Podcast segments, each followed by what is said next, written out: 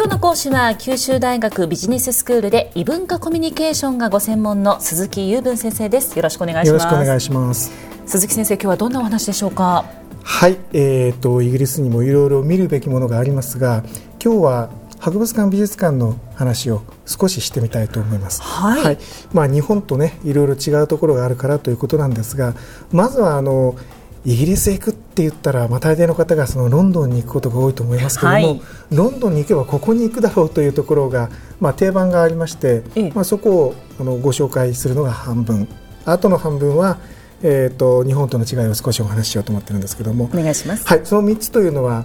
まあ、大博物館、はい、そして、えー、ナショナルギャラリー。有名ですね、はい、もう一つは有名ではないかもしれないけどビクトリア・アルバート・ミュージアムと。日本語では何て訳すかな？ビクトリア・アルバート博物館でいいかな、ええ、そういった3つのところが、まあ、外せないところとしてよく言われていますね、はい特に最初の2つは博物館の代表美術館の代表として取り出されるところです。うんで大博物館というとねあのいろんな印象を皆さん持たれると思いますが、まあ、悪い言い方をすると大英帝国の時代に世界からかき集めてきて半ば強引に持ってきた品物だろうと言われてしまうとなかなかその通りなんですが、まあ、今でこそなんていうのかな骨董的価値というのか歴史的価値というのがすごくあるものが集められていて、ね、非常に壮大なコレクションにはなっているわけですね。はい、でナショナルギャラリーの方はえーと、絵画の方が専門でして、ええ、特に中世以降の作品ですね。でものすごく現代的なやつはまた別のものがありますので、まあ、あの一般的な絵画だと思ってください。でどちらも1日で見切れないというようなことをあのいろんなあソースが言っておりますけど確かにその通りで私も一度ですねあの大博物館をですねあの何があるなというのを見ながら小走りに走ったりどのくらいかかるかやったことあるんですよ。えー、そうなんですね。2時間近くかかりましたねそれでも。はい。あのもちろんあのあっと思った時にちょっと足を止めたりしてますから、はい、まあ、そういう時間も含めていい加減な数字ですけども本当にきちんと見たら、まあ、1週間ぐらいかかるんじゃないかなと言われてます。はい、えナショナルギャラリーもその通りであのいろいろ想像を膨らませながらきちんと鑑賞するとやっぱりそのくらい時間はかかるだろうとは思います。でもういろんな枝葉を切り捨てて自分の好きなところだけなんとか見たとしてもやっぱり数時間単位っていうふうに言われてるわけですね。でえー、これらの、まあ、いわゆる博物館美術館の代表と言われている2つで共通なことで日本と一番違うこともちろん規模も随分違うんですけども、ね、なんと無料で見られるというところです。これですね本当にもう全然違いますよね、はい、しかもあの現地の人だけじゃなくて外からやってきた我々のような人たちも同じように無料と、差別がないわけですね。ですね。日本だったらですねこの収蔵量このコレクションでこう一般公開したら一体いくらになるだろうと思うんですよね。多分私だったら8000円とか1万円とか値段をつけるだろうと思うんですけど。まあそこがイギリスと日本あるいは欧米と日本と言ってもいいかもしれませんが考え方も違うところで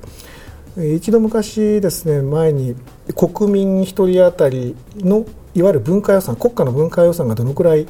あるのかなって調べたことあるんですね、ええ、桁が違うんです。あのイギリスといやあの細かいことは忘れてしまいましたが例えばの話ですよ。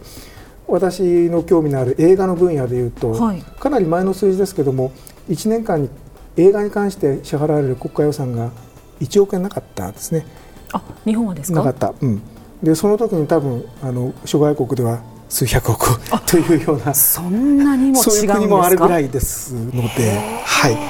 そうなってくると当然美術館博物館を無料で運営できるかどうかということでも違いが出てくるわけですね。ただもちろんイギリスでもご多分に漏れずあの苦しいのであの寄付をくださいというようなことは随分言われるわけですね。募金ボックスとかあります、ね。はい、あの募金ボックスの中にあの、えー、世界各国の通貨がコインがいっぱいじゃらじゃら入ってて、はいはい、こんなにみんな払うんだと思ったら実は最初あのねあの見せ金と言ったら申し訳ないんだけど 入れといて他の人も入れてくれないかなと期待を込めてあの博物館の側が入れてるっていうようなことも多いようですけども、えまあ、それにしてもあの原則無料で行けるという話はすごく嬉しいですね。芸術家身近ですよね、はい、でこれをするとですねあの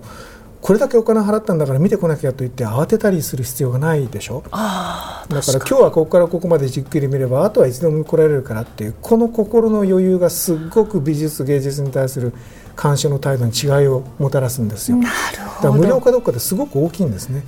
100円か1000円かの差じゃなくてあの取るか取らないかですごく大きな差があるんですね、で日本でこれをやったらすごく税金が上がるだろうから難しいかもしれないけど、ええ。あのまあ一つヨーロッパのいいところ、おまあ、今回の話で言えばイギリスのいいところだなと思いますね。そうですでねもう一つあの、えー、とご紹介したビクトリア・アルバート博物館というのは、はい。まあ、中国の陶磁器などを中心にして美術品がとてもあの充実しているところで昔は有料だったんです。ところがこれもあの、はい、途中で無料になりまして国家予算がつぎ込まれるようになったんですね。でその背景にある考え方っていうのはイギリスの場合は特にそうなんですけども、えー、と国が持っているものっていうのは国民が持っているものだと、国民が持っているものを自分で見たい時に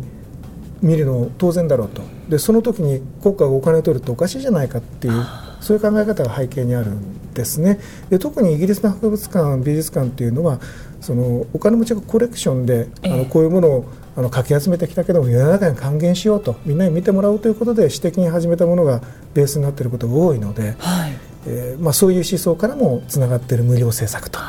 いうことになるわけですね。方も違いますね、はい、そしてあのもう一つびっくりするのはなんともその開放的な陳列で僕らがもう水前の的で東京に来たらもうガラスで囲われてしまうようなゴッホとかミロとかね、はい。そういうその作品がもう本当に手が届くところ申し訳ないけど触れる手を伸ばせば触れるようなところに無造作に置いてあるこれがやっぱりすごいなと思いますね。芸術が身近になるゆえんです。そうですね、はい。それでは先生今日のまとめをお願いします。はい、えー、とはイギリスの博物館美術館無料で見られます。でその背景は先ほどお話したようなことだ。っていうことが一つと。えで非常に開放的で美術にあの触れる機会として素晴らしいと。この2つを今日はまとめとしてえ言っておきたいと思います。え今日の講師は九州大学ビジネススクールで異文化コミュニケーションがご専門の鈴木雄文先生でした。ありがとうごありがとうございました。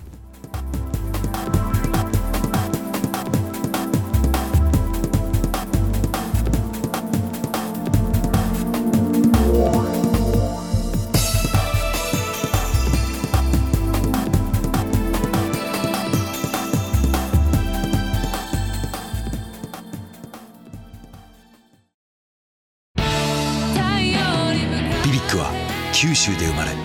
九州の人たちに光を届けています。九州のお客様が光り輝くように。それがキューティーネットの